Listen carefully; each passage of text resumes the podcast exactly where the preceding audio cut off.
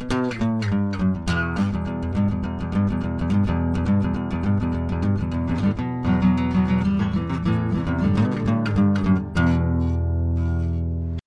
napot kívánok! Valus Klász vagyok, köszöntök mindenkit a Margó Irodalmi Fesztivál online verziójában, aminek, ami már harmadik nap zajlik, és ez a mai második, vagy most már harmadik programunk, így, hogy így utána számoltam, és nem más lesz a téma, mint a Mar 2019 Margó díjasával, Fehér Boldizsárral fogok beszélgetni, aki tavaly húzta be a Vakmajom című regényével a Margó díjat. Ugye itt ezt a, vagy hát tükörbe kell mutatni, úgyhogy ez tök más. Itt van ez a kis címke, ami jelzi, hogy Margó díjas lett, és ami még fontos, hogy a könyvet, azt a bookline most 20% árengedménnyel meg lehet vásárolni, hogyha az én is olvasok 20 kuponkódot használja az ember, illetve az külön fontos információ, hogy sikerült megoldani, hogy így az online margó keretében is lehessen dedikált példányokhoz jutni, és ennek a műsornak a részeként, akkor ezt is közzétesszük, hogy Boldizsár dedikált 20 könyvet, úgyhogy azt is meg lehet vásárolni, a kommentben lesz a link, és akkor ennyit a technikai részletekről, és most bekapcsolom Boldizsárt ide a stúdióba. Már itt is van velünk. Szia, köszöntelek a Margon. Szia, én is téged, és mindenkit, aki erre tévedt meg nézni és hallgatni minket. Ne legyél, ne legyél szerény. Itt tömegek fognak sorban állni, hogy láthassák az online adást. A, a vakmajomról szeretnék a legkevesebbet beszélni a mai beszélgetésen, mert sokat beszéltünk már róla, és nem szeretném, hogyha abba ragadnánk be, hogy mindig, mindig a Margot Díjas könyvről beszélünk. Igazából nem lesz egy... olyan, mint a Mick Jagger, hogy még 40 év múlva is csak a Satisfaction nyomom, hanem... Hát figyelj, hogyha akkor a jogdíjat kapnál a vakmajom után, mint ő a Satisfaction után, akkor azt hiszem, hogy ezzel is ki lennél békülve. Ez valószínűleg. Táncolnék is. Mikor olvastad utoljára a vakmajmot? Hát szerintem amikor a korrektúrát uh, csináltuk a kiadóval, de akkor viszont uh, annyira sokszor egymás után, hogy, uh, hogy már az első beszélgetések is fájdalmasak voltak. Ez mit jelent, hogy már akkor elégedetlen voltál a, a Nem az készművel? Csak, csak már egy kicsit túlterítődtem már, már a korrektúránál. Uh, viszont azóta eltelt annyi idő, hogy most már nem emlékszem rá annyira. Egyébként az, hogy mi a viszonyod az egyes írásaiddal, az hogyan alakul? Tehát, hogy valamit szeretsz, nem szeretsz, valami sok lesz, mint a, most a Mick Jagger-t említette, tehát, hogy ugye van a híres rockstároknál is az, hogy minden koncerten el kell játszani a legnagyobb slágert, de mivel ők minden koncerten eljátszák, ezért egy kicsit már unják, hogy hogy alakul a viszonyod a, mondjuk a vakmajomhoz? Uh, igazából a vakmajom az nem uh, nincs más státuszban, mint bármi más, amin dolgozok. Én egy kicsit, ez lehet, hogy szívtelennek fog tűnni, de engem általában addig érdekelnek az írásaim, amíg dolgozok rajtuk. És, és utána ez meg van írva, és aztán foglalkozom valami mással, és, és minden, amit azelőtt csináltam, az, az, már, az már történelem, és már nem, nem foglalkoztat annyira, tehát a, amíg csinálom őket, addig, addig van egy elég erős érzelmi kötelék, de, de utána, utána ezt a dolgot tudom, tehát olyan objektíven állok hozzá. Tehát én is, én is kritizálom bármikor, és egyáltalán nem bánom, hogyha más kritizálja. Persze jól esik, hogyha megdicsérik, mert tudom, hogy ezt én írtam, de azóta már más dolgok foglalkoztatnak, úgyhogy de ne, azt hiszem, hogy ez volt a kérdés. Figyelj, ez tök jó, mert hogyha ilyen tisztes távolból figyeld a regényedet, akkor most jól készültem, mert hát végig is 50 kérdést állítottam össze a vakmajomból, és akkor ezen fogunk végigmenni, hogy mire tudsz válaszolni, és mire nem. és akkor a végén, hogyha mondjuk 90%-ot elérsz, akkor tovább mehetünk egy következő témára.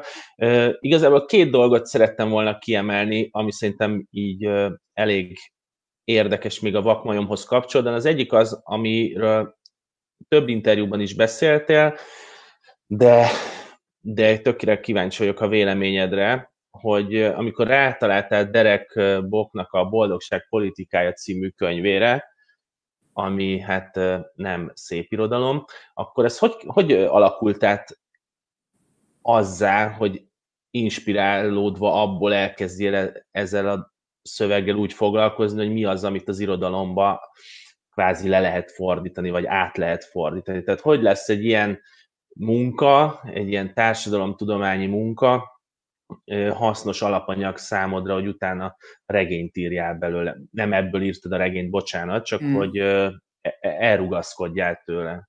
Mm. Uh, igazából ezt a könyvet, tehát nagy képviség lenne azt mondani, hogy olvastam, de egy egyetemi szemináriumon uh, beszélt róla, ő tartott róla előadást valaki, uh-huh. aki, aki olvasta, és én mindig úgy voltam a, az írással, hogy engem a történetek azok valahogy kevésbé érdekelnek.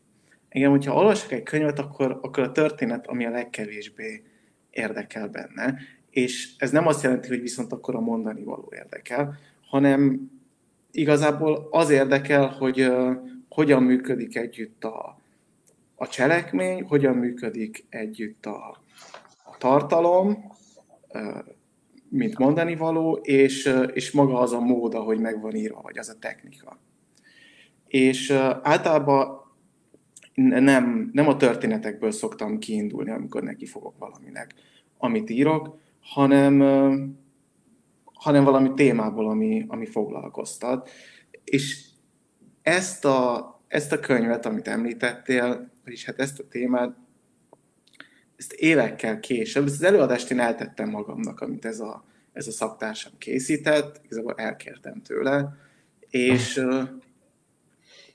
és megvolt a gépemben, és éveken át néztem, és ezt mindig, mindig egy érdekes témának tartottam, sokszor eszembe jutott, amikor valami új íráshoz fogtam, hogy esetleg ezzel érdemes lenne foglalkozni, mert úgy önmagában egy egy olyan szokatlan gondolatnak tűnt, hogy, a, hogy emberek megmérik a, a boldogságot, hogy mert, mert a boldogság az nagyon szubjektív, és esetleg ennek lehet egy, egy objektív oldala is. Ugyanígy egy másik könyv, amit, amit nagyon élveztem, a, uh, a kiírta a fenségesről és a szépről. Milyen jó, hogy online margó vagyunk, látod? Jó, hogy online vagyunk. Edmund Burke, igen. Edmund Burke-nek van a Fenségesről és a Szépről című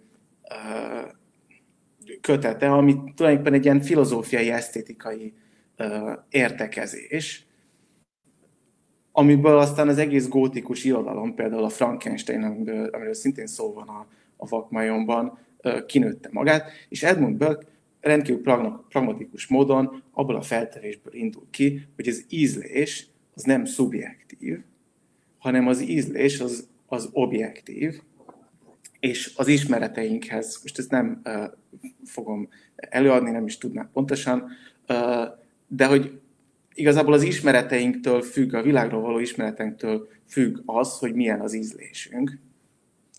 Uh, és, uh, és ez is mindig nagyon foglalkoztatott, lehet, hogy majd ezzel is fogok egyszer valamit csinálni, de, de alapjában ezt egy érdekes ellentétnek tartottam, hogy, hogy próbálunk megfogni valamit, ami, ami, ami megfoghatatlan.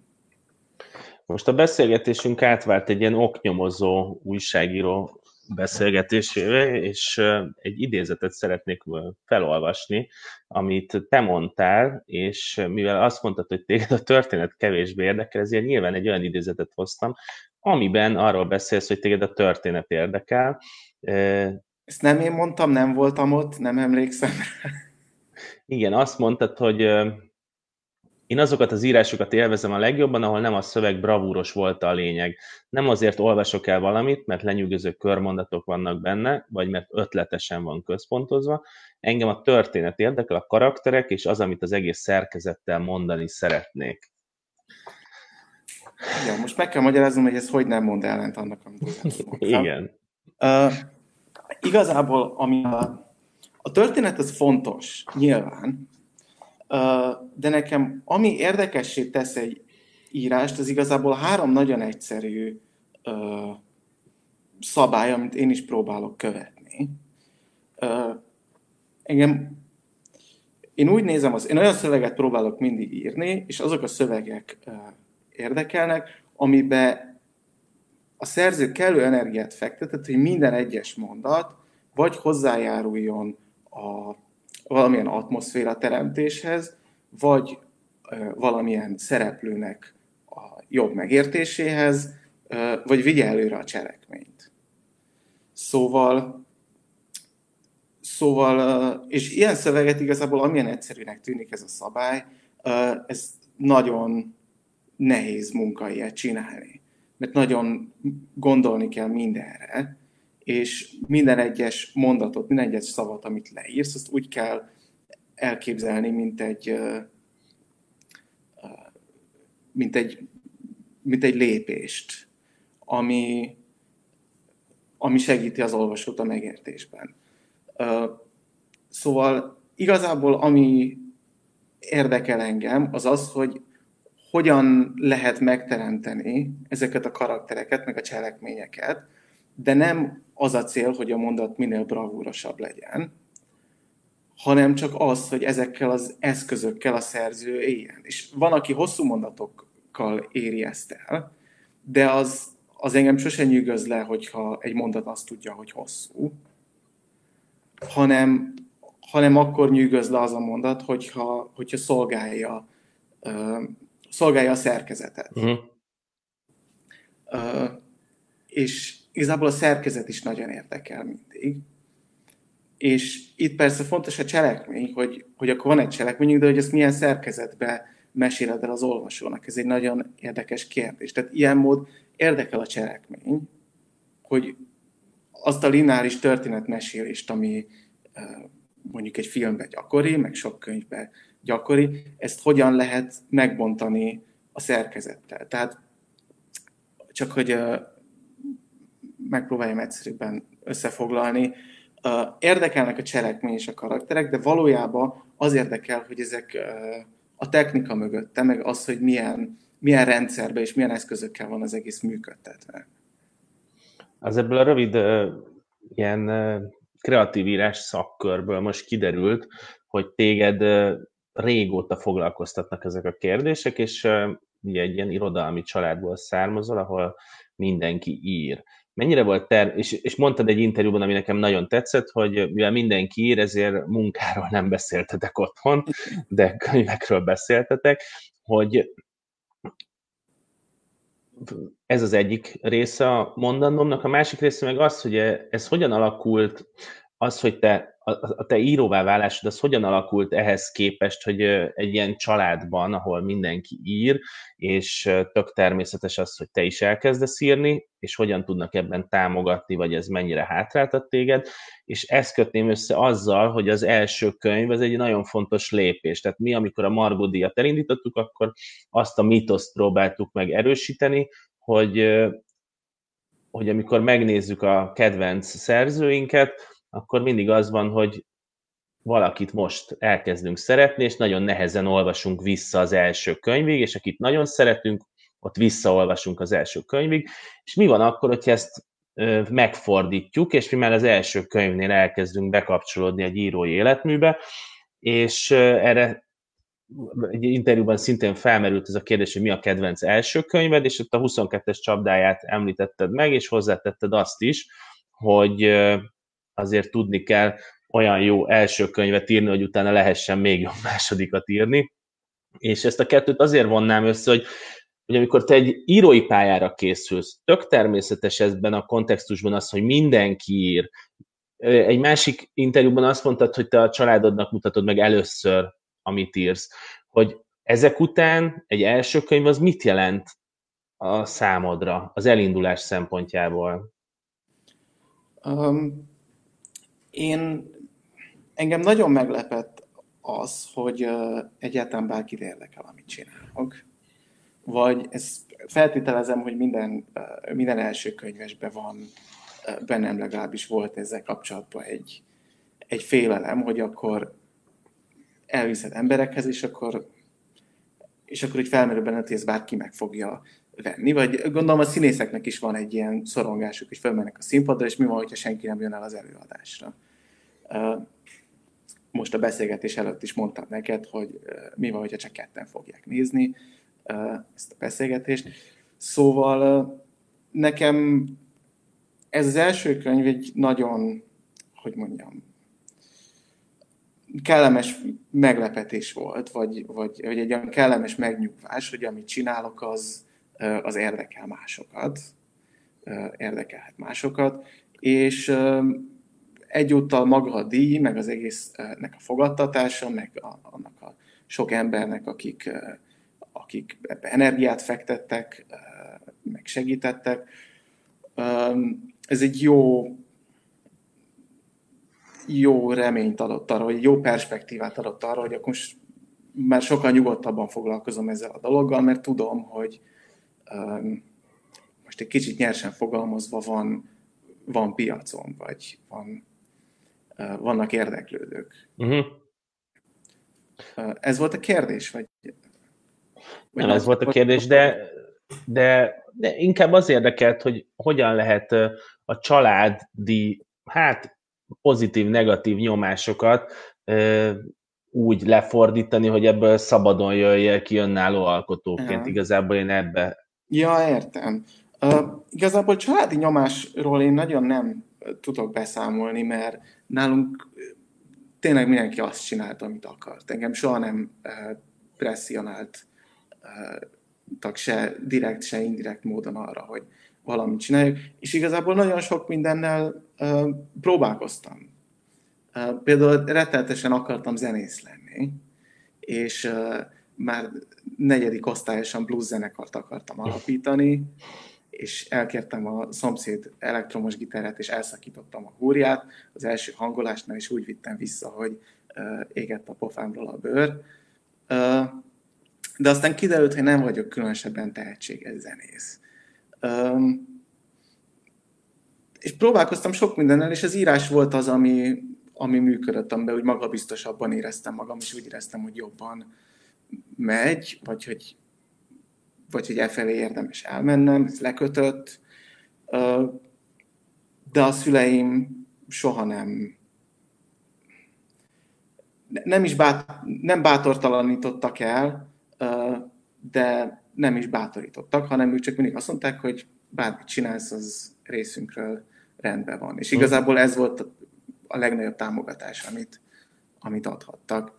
Um, és mi otthon, ez soha nem fordult elő, hogy mi összemérnénk egymással, hogy ki mit csinál. Mm. Mi tényleg nem beszélt, a legritkább esetben esett szó bármilyen munkáról. Se a, a szüleim újságírásáról, se semmiről, hogy ki mit csinál éppen. Egy átlagos napon mindenki ült a számítógép előtt, és néha találkoztunk a konyhában. És akkor... Hát ez olyan, mint a karantén időszak akkor. Igen, pontosan, és akkor időnként valaki feltette kérdést, hogy tudsz-e mondani egy francia penészes kék sajt nevet. És akkor meg se kérdezted, hogy miért van rá szüksége, csak mondtál valamit, ami eszedbe jutott, és aztán mentünk a dolgunkra. Viszont az az interjúidból kiderült, hogy neked az írás azért egy ilyen régóta benned lévő dolog, tehát hogy egyfelől úgy nyilatkozol az írásról, hogy az nagyon nagy százalékban munka, és hogyha a munkát beletette az ember, akkor utána van értelme tehetségről beszélni. Tehát egy kicsit ilyen sportolói mentalitással beszéltél a, az írásról, ez az egyik. A másik meg az, hogy, hogy nagyon korán elkezdtél írni, hol a testvéreddel, hol nélküle. Hangjátékokat csináltatok, ami az egyik kedvenc részletem az interjúkból. Hallgattad a rádiókabarét, nagyon korán elkezdtél a rádiókabarénak írni, és aztán forgatókönyveket írtál, tehát hogy az írás az neked munkává vált. A, közben a vakmajom az meg abszolút rólad szól. Tehát a, ha, ha lehet így szétválasztani, akkor van egy ilyen alkalmazott és hát mondjuk ilyen öncélú vagy művészi írás. Ezt majd az irodalom tankönyvekben majd máshogy fogom megnevezni, de azt hiszem, hogy érthető az, hogy mire akarok kiukadni, tehát hogy hogy vált munkává az életedben, és hogyan találtad meg azt az utat, hogy tudjad alkalmazottként is használni az írást, és tudjál olyat írni, ami ilyen értelemben csak rólad szól. Uh-huh. Hát igazából munkamódszerben uh, én olyan sok különbséget nem érzek. Tehát amikor mondjuk a vakmajmot írtam, vagy amikor uh, forgatókönyvet kell írni megrendelésre, a munka ugyanaz, és jó, de a hozzáállásod is ugyanaz? Tehát az egyiknél azt mondod, hogy oké, okay, le kell adnod, mert tök sok pénzt fogsz keresni vele, mondjuk, a másiknél meg az van, hogy oké, okay, ezer éve akarok egy regényt írni, tök fontos, hogy hogyan lépek az irodal, irodalmi mezőnybe. Uh, igazából tulajdonképpen ugyanaz, mert hogyha van egy munkám, amit mondjuk uh, amit, uh, amit mondjuk megrendelésre készítek, azt se tudom úgy csinálni, hogy nem tudom muszájból csinálni. Tehát uh, azt is, azt is élvezem. Ennek Csak örülök, mondjuk. Tehát, hogy azt is, az írás élvezete az mind a kettőben megvan, csak az egyik esetben valaki más szabja meg a feltételeket, a másik esetben pedig én szabom magamnak a feltételeket, de de ugyanennyire, tehát a hozzáállásom hasonló, mert a vakmajom... De ez sokunk, so, bocsánat, hogy közel, de sokunk életében pont ez a különbség, hogy azt csináljuk, amit mások akarnak, vagy azt csináljuk, amit mi akarunk. Tehát azért ezt nem szívesen hagynám, hogy ezt így elmossad a kettő között a határt. Világos, azt akarom, arra akarok kikadni, hogy számtalan esetben volt olyan is a mai napig, hogy hat ökörrel kell magamat a számítógép elé vonszolnom, de akkor emlékeztetnem kell magam, hogy, hogy te ezt akartad, én ezt választottam, úgyhogy most ezt le kell ülni, és csinálni kell, akkor is, hogy a saját magam miatt csinálom. Tehát az akadály, amint túl kell jutni, az számomra hasonló, mert a vakmajmot nem azokban az időszakokban írtam, amikor épp kedvem volt hozzá. Sőt, hát igazából sokszor az volt a nehéz, hogy nagyon nehezen találtam időt. Ezért abban az időben, amikor viszont ráértem, akkor viszont nem szabadott, hogy felmerüljön az a kérdés, hogy ezt most van-e kedvem csinálni. Mm. Tehát, tehát ugyanúgy bizonyos foki munkaként álltam hozzá. A kénytelen leszek visszatérni a rádió kabaré világához, mert az különösen vonz ez a téma. Tehát nem tudom, 15-6 éves vagy, és rácsúszol a rádió kabaréra. Ez már egy ilyen szép történet, amit mindjárt elmesélhetsz nekünk, hogy ez hogy történt. De az, hogy fiatalon elkezdesz a rádió kabarénak írni, és ez nem tudom, hogy hogy történt, tehát mondjuk nekem így hirtelen az jut eszembe, amikor a Jó Barátokban van egy epizód, amikor Chandler és Ross azon vitatkozik, hogy kitalálta ki a viccet, amit lehozott a Playboy, és Chandler azt mondja, ez az ő vicce, és ő lett a híres humorista, viszont Ross azt mondja, hogy hát tök mindegy, mert én küldtem be, tehát az én viccem, és én számláztam utána, hogy hogy zajlott a, a rádiókabar és világba a belépésed, és utána ez hogyan folytatódott a, a Fábri féle esti sóderrel? Uh-huh. Um, hát nekem az első nagy uh, szerelmem az a lárpullár volt, amikor, uh, amikor kicsi voltam, pláne, hogy a, hogy a szüleim jó viszonyt ápoltak a társulattal, és ezért minden előadásra elmentünk. és, és aztán mindig nagyon izgalmas volt, hogy utána be lehetett menni a színpad mögé, megnézni a díszleteket, beszélgetni. Besenyő Pista bácsival beszélgetni. Beszélgetni Besenyő Pista bácsival, és uh, amikor uh, ez volt, amikor apukám 50 éves volt, akkor volt egy kerti parti, én akkor, akkor voltam 7 éves, és, uh, és a Dolák, uh, Sali Robertel rávettem, hogy adja elő velem a Boborján a világ legkitűnő musical színésze jelenetet. És akkor két szobba fogta a haját, én pedig tudtam fejből az egész, az egész jelenetet, ő is még tudta fejből, mert friss volt, a, friss volt az előadás, és akkor azt el, előadtuk a kerti parti vendégeknek. Uh, és a, a lárpurlár után, vagy azzal együtt, um, igazából nem tudom, hogy honnan jött a rádiókabaré, mert ezt mindig, mindig hallgattuk. A testvéreimmel mindig meghallgattuk a szombati rádiókabarét, beraktuk ebéd közve, vagy ebéd után ott el lötyögtünk a szobába, és meghallgattuk, meg voltak mindig a rengeteg kazettánk volt rádiókabaré felvételekkel, de soha nem volt olyan kifejezett vágyam, hogy írjak ide jelenetet. Eszembe se jutott, hogy írhatnék jelenetet. Um, és aztán, hogy hogyan alakult, azt hiszem, hogy hát ez még talán a, a gimnázium végén volt, amikor a bátyámmal írtunk egy jelenetet, és elküldtük akkor a, a Sinkó Péternek, aki akkor a Rádió Kabaré főszerkesztője volt. Um, és akkor a Sinkó Péter elküldte a jelenetet a Litkai Gergőnek, aki akkor uh, szerkesztette egy, egy kabaré felvételt, uh, és igazából a Litkai volt, aki aztán bátorított minket, és legközelebb is kért tőlünk jelenetet, uh, és akkor utána elkezdtünk rendszeresebben írni.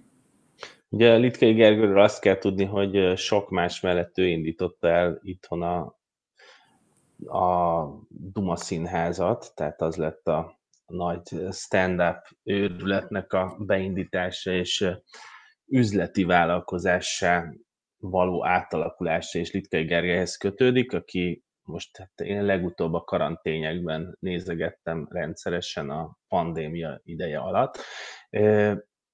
Elkezdtétek beküldözgetni a jeleneteket, és várták az újabb és újabb szövegeket, és ekkor, ez körülbelül akkor lehetett, amikor azért a Fábri még a csúcson volt a, az akkor esti sóderrel. Hát akkor, akkor ment, ment át az m igen. Aha.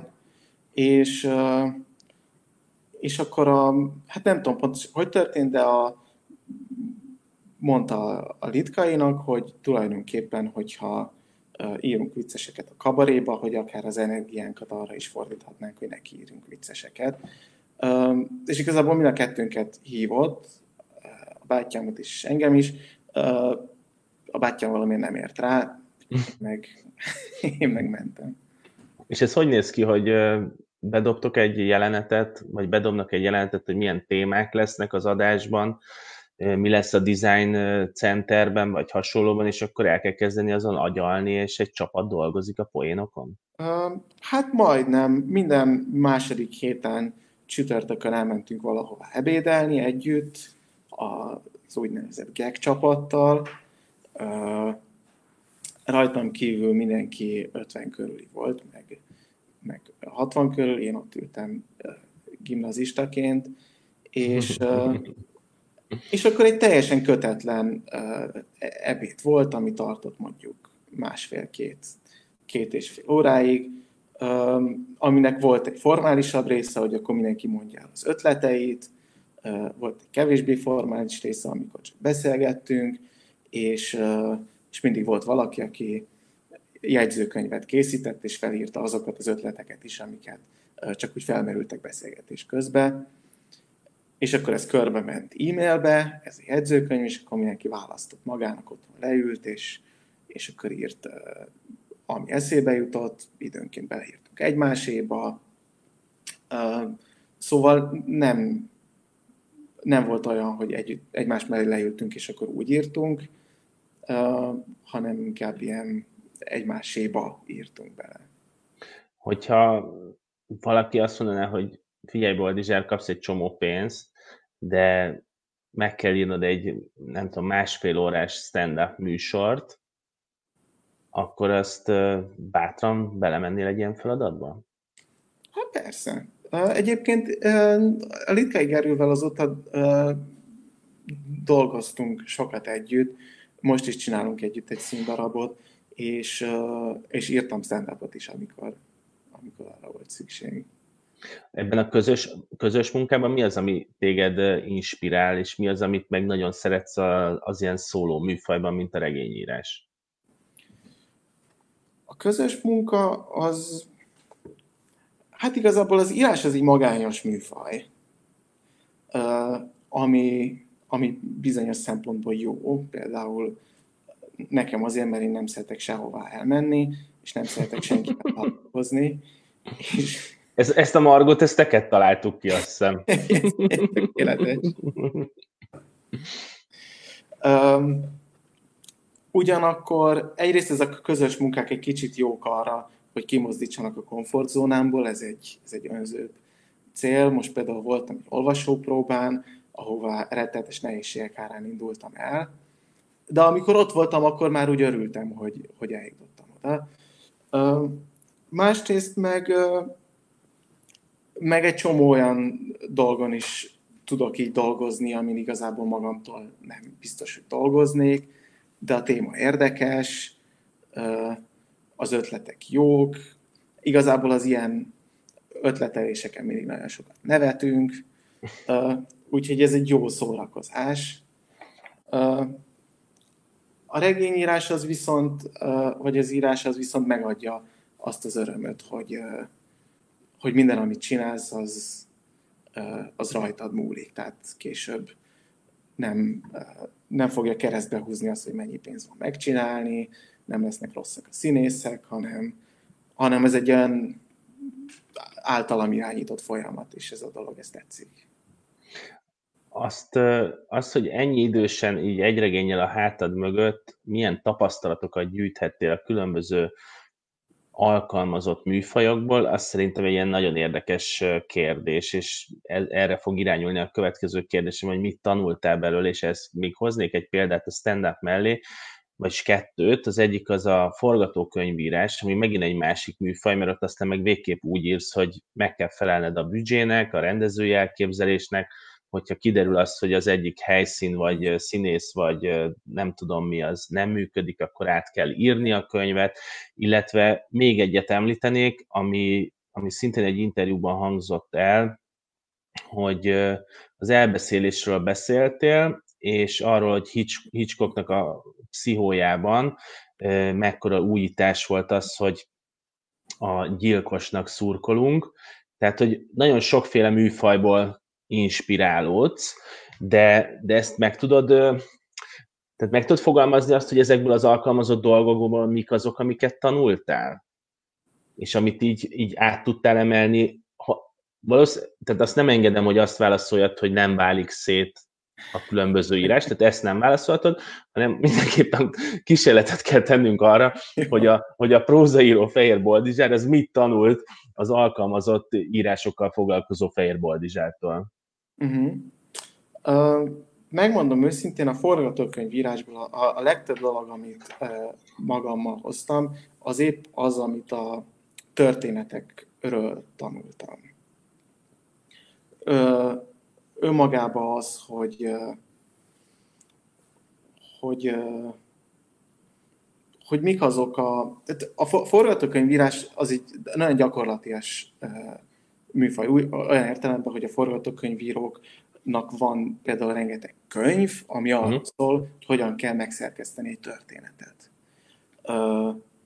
Ezek, ezek nem előírások, ezek inkább formulák, amik segítenek, hogy milyen, milyen blokkokból tudod, tudsz felépíteni egy, egy vizuális történetet.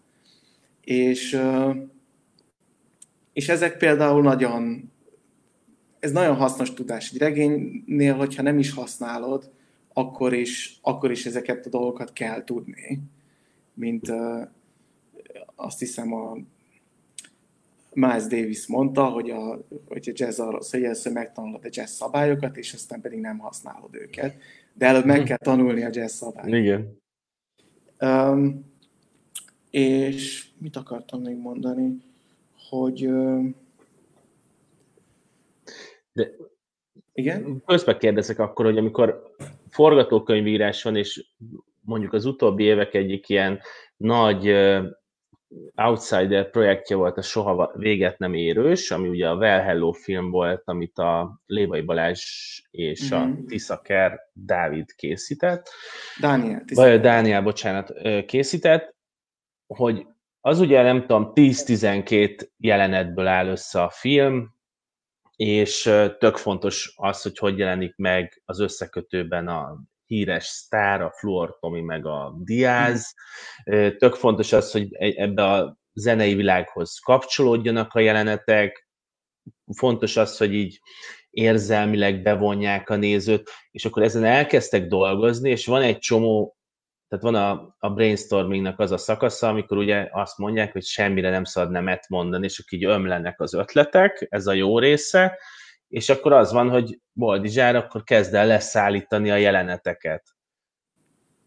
És mm. akkor elkezdesz írni. És akkor jön az, hogy ezt most Balatonon kell felvenni, azt hiszem talán Tesco-ban is forgattak, mm.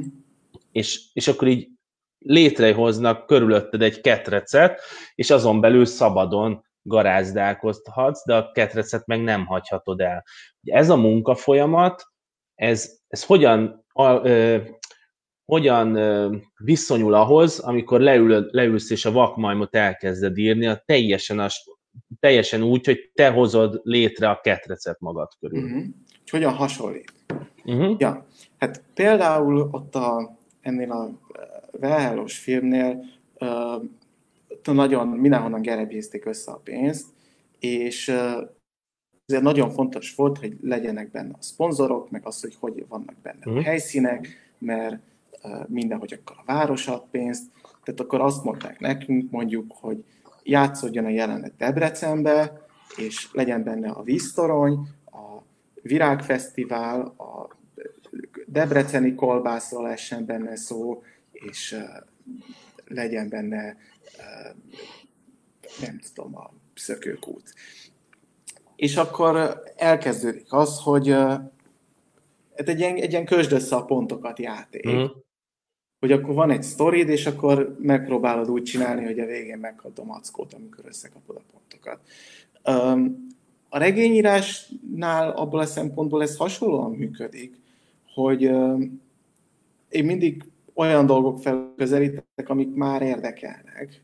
Vannak olyan témák, de mondjuk van egy jelenet, vagy láttam valakit, hogy egy olyat jó lenne berakni. Szóval sokszor ott is ezek a Hát jó, de itt olvastam egy olyan példát, ami, ami iszonyatosan szórakoztató számomra, hogy azt mondtad az interjúban, hogy a vakmajomnál volt egy ötleted, amivel hetekre tényleg kiütötted magad, mert nem tudtad megoldani, és ez a jelenet ez arról szólt, hogy kitaláltad, hogy a szálloda, ami a vakmajomban fontos szerepet játszik, abban mindenkinek ellopják a cipőjét, és hogy mit csinálnak cipő nélkül az mm-hmm. ott mhm. lakók és aztán ezt, azt mondtad, hogy ez hetekre kiütött, mert nem tudtad megoldani. Ez tehát ez egy, tehát egy, egy, az, amikor a virágfesztivált a kolbásszal össze kell hozni, ott nem dőlhetsz ki két hétre, hanem azt meg kell oldani, és szállítod az ötleteket. Itt viszont két hétig el lehettél azzal a problémával, hogy mit csinál a mez, mezitláb a szállodában a, a turisták, vagy az ott lakók.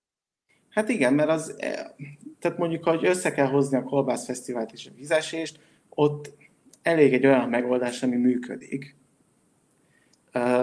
Működő megoldásból mindig sok van. A saját esetemben viszont én nem elégszem meg egy olyan megoldással, ami működik, hanem egy olyan megoldást akarok, ami működik, és nekem is tetszik. Mert egyébként a, nem tudom, a producereket és a rendezőt rendkívül jó meg lehet győzni egy olyan ötletről, ami működik, de senkinek nem tetszik, csak azért, hogy tovább, tovább menjen a projekt. Um, és, és egyébként még azért nagyon fontos tanulsága a regényírásnak, vagy amit, ami segítség volt, hogy szerintem alapvetően fel kéne ismerni azt, hogy igazából ez az én árszpoétikám, hogy a, hogy a könyvek, azok, vagy a filmek, azok egy csomó mindent sokkal jobban tudnak, mint a könyvek. Ugyanúgy, ahogy amikor átáll, megjelent a fényképezés, akkor ez egy csomó témát, ami addig olajfestményen jelent meg, ez már kevésbé tett érdekessé. bizonyos jelenetek vagy beállítások sokkal érdekesebb, a fotó sokkal jobban megcsinált sok mindent, mint uh-huh. a festmény. De ez nem azt jelenti, azt, hogy a festmények még mindig nem tudnak egy csomó olyan dolgot, amit a fotók nem.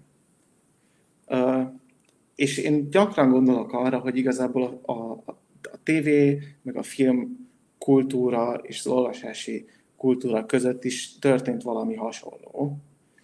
És, és szerintem be kell látni azt, hogy a filmek, meg a tévé nagyon sok mindent egyszerűen jobban megcsinál, mint, mint a könyvek. És én azt támogatom, és azt próbálom. Én olyat próbálok írni, ami valami olyat tud adni az olvasónak, amit nem tud megkapni egy, egy filmtől. És, és ezekre a dolgokra koncentrálok, és ehhez jól jön az, hogy tisztában vagyok, hogy milyen eszközökkel dolgozik az egyik, és, és tudom, hogy, hogy mire kell figyelni a másikban. Ha, akkor te radikálisan a történet és elbeszélés felől nézel mindent, és hogy annak mi a legjobb megoldása, mert lehet, hogy akkor egy jó történet, vagy egy jó elbeszélői szerkezet, az lehet, hogy stand vagy filmben jobban működik, mint regényben. Így van, ugyanakkor a, a regényben nem olyan fontos. Tehát van most az utóbbi idők legjobb könyv felfedezése számomra, uh, Nicholas Baker nevű írónak az a címe, hogy a mezzazin. És gyakorlatilag nincsen cselekménye, hanem arról szól, hogy az elbeszélő elveszik apróságokban. Tehát fejezetek szólnak arról, hogy elszakítja az egyik cipőfűzét, miközben beköti. És, és arról, hogy pontosan hogy azon gondolkodik, hogy vajon hogy az egyik szakadt el, hogy akkor ez azt jelenti, hogy ezzel a kezével erősebben húzza meg mindig, amikor megrántja a cipőfűzőt, és ez három éve, ez felgyűlt, ezek az, ez az apró erő különbség, ami elszakította a, a cipőfűzőt, azt, hogy hogyan fűzi át a cipőjükön, ez most elmondom neked, és unatkozol. Mert ez, mert ez borzasztó elmesélve így. Uh, szörnyű lenne erről filmet csinálni, arról, hogy valaki befűzi a cipőjét, viszont egyszerűen fantasztikusan olvasmányos, és elképesztően szórakoztató ebben a könyvben, azokkal a módszerekkel, amikkel le van írva. Egy utolsó kérdése van időnk már csak. Itt egy kommentező kérdezte, hogy mi lesz a következő könyved. Erről én annyit tudok, hogy egyszer azt mondtad, hogy egy, volt egy olyan munkacím, hogy Tengeri szörnyeteg.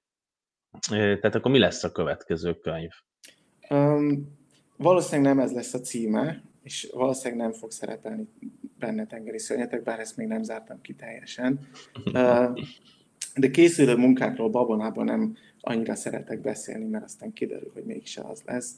Úgyhogy ez majd legyen meglepetés. Jó, de akkor a lényeg, amit se, se cáfolni, sem megerősíteni nem tudsz, az az, hogy dolgozol rajta. Uh, dolgozom rajta, és más lesz, mint amilyen az első. Tehát nem, igyekszem valami egyáltalán nem hasonlót írni. Rendben, hát nagyon köszönöm szépen, hogy itt voltál velünk, és beszélgethettünk írásról, családról, és egy csomó minden másról. Remélem, hogy kedvet csinált a kedves nézőknek ahhoz, hogy a Vakmajom című regényedet, ami 2019-ben Margó díjat nyert, azt elolvassák, illetve most 20%-kal olcsóban megvásárolják, vagy a dedikált példányt vásárolják meg. Az is Köz... Ezt nem szeretném itt az adásban mondani, de egyébként igen, csak ne, ne, ne, mert most ebből félő, hogy most beárazod magadat, hogy akkor nem is számít a dedikálásod, de számít, számít. Ja, mert... nem csinálok ebből büszkeséget. Úgyhogy köszönöm szépen neked, mi meg megyünk tovább itt a Margó Irodalmi Fesztiválon. Hajrá, köszönöm, hogy itt lehettem. Négykor jön a következő program. Viszont látásra, viszont hallásra. Sziasztok!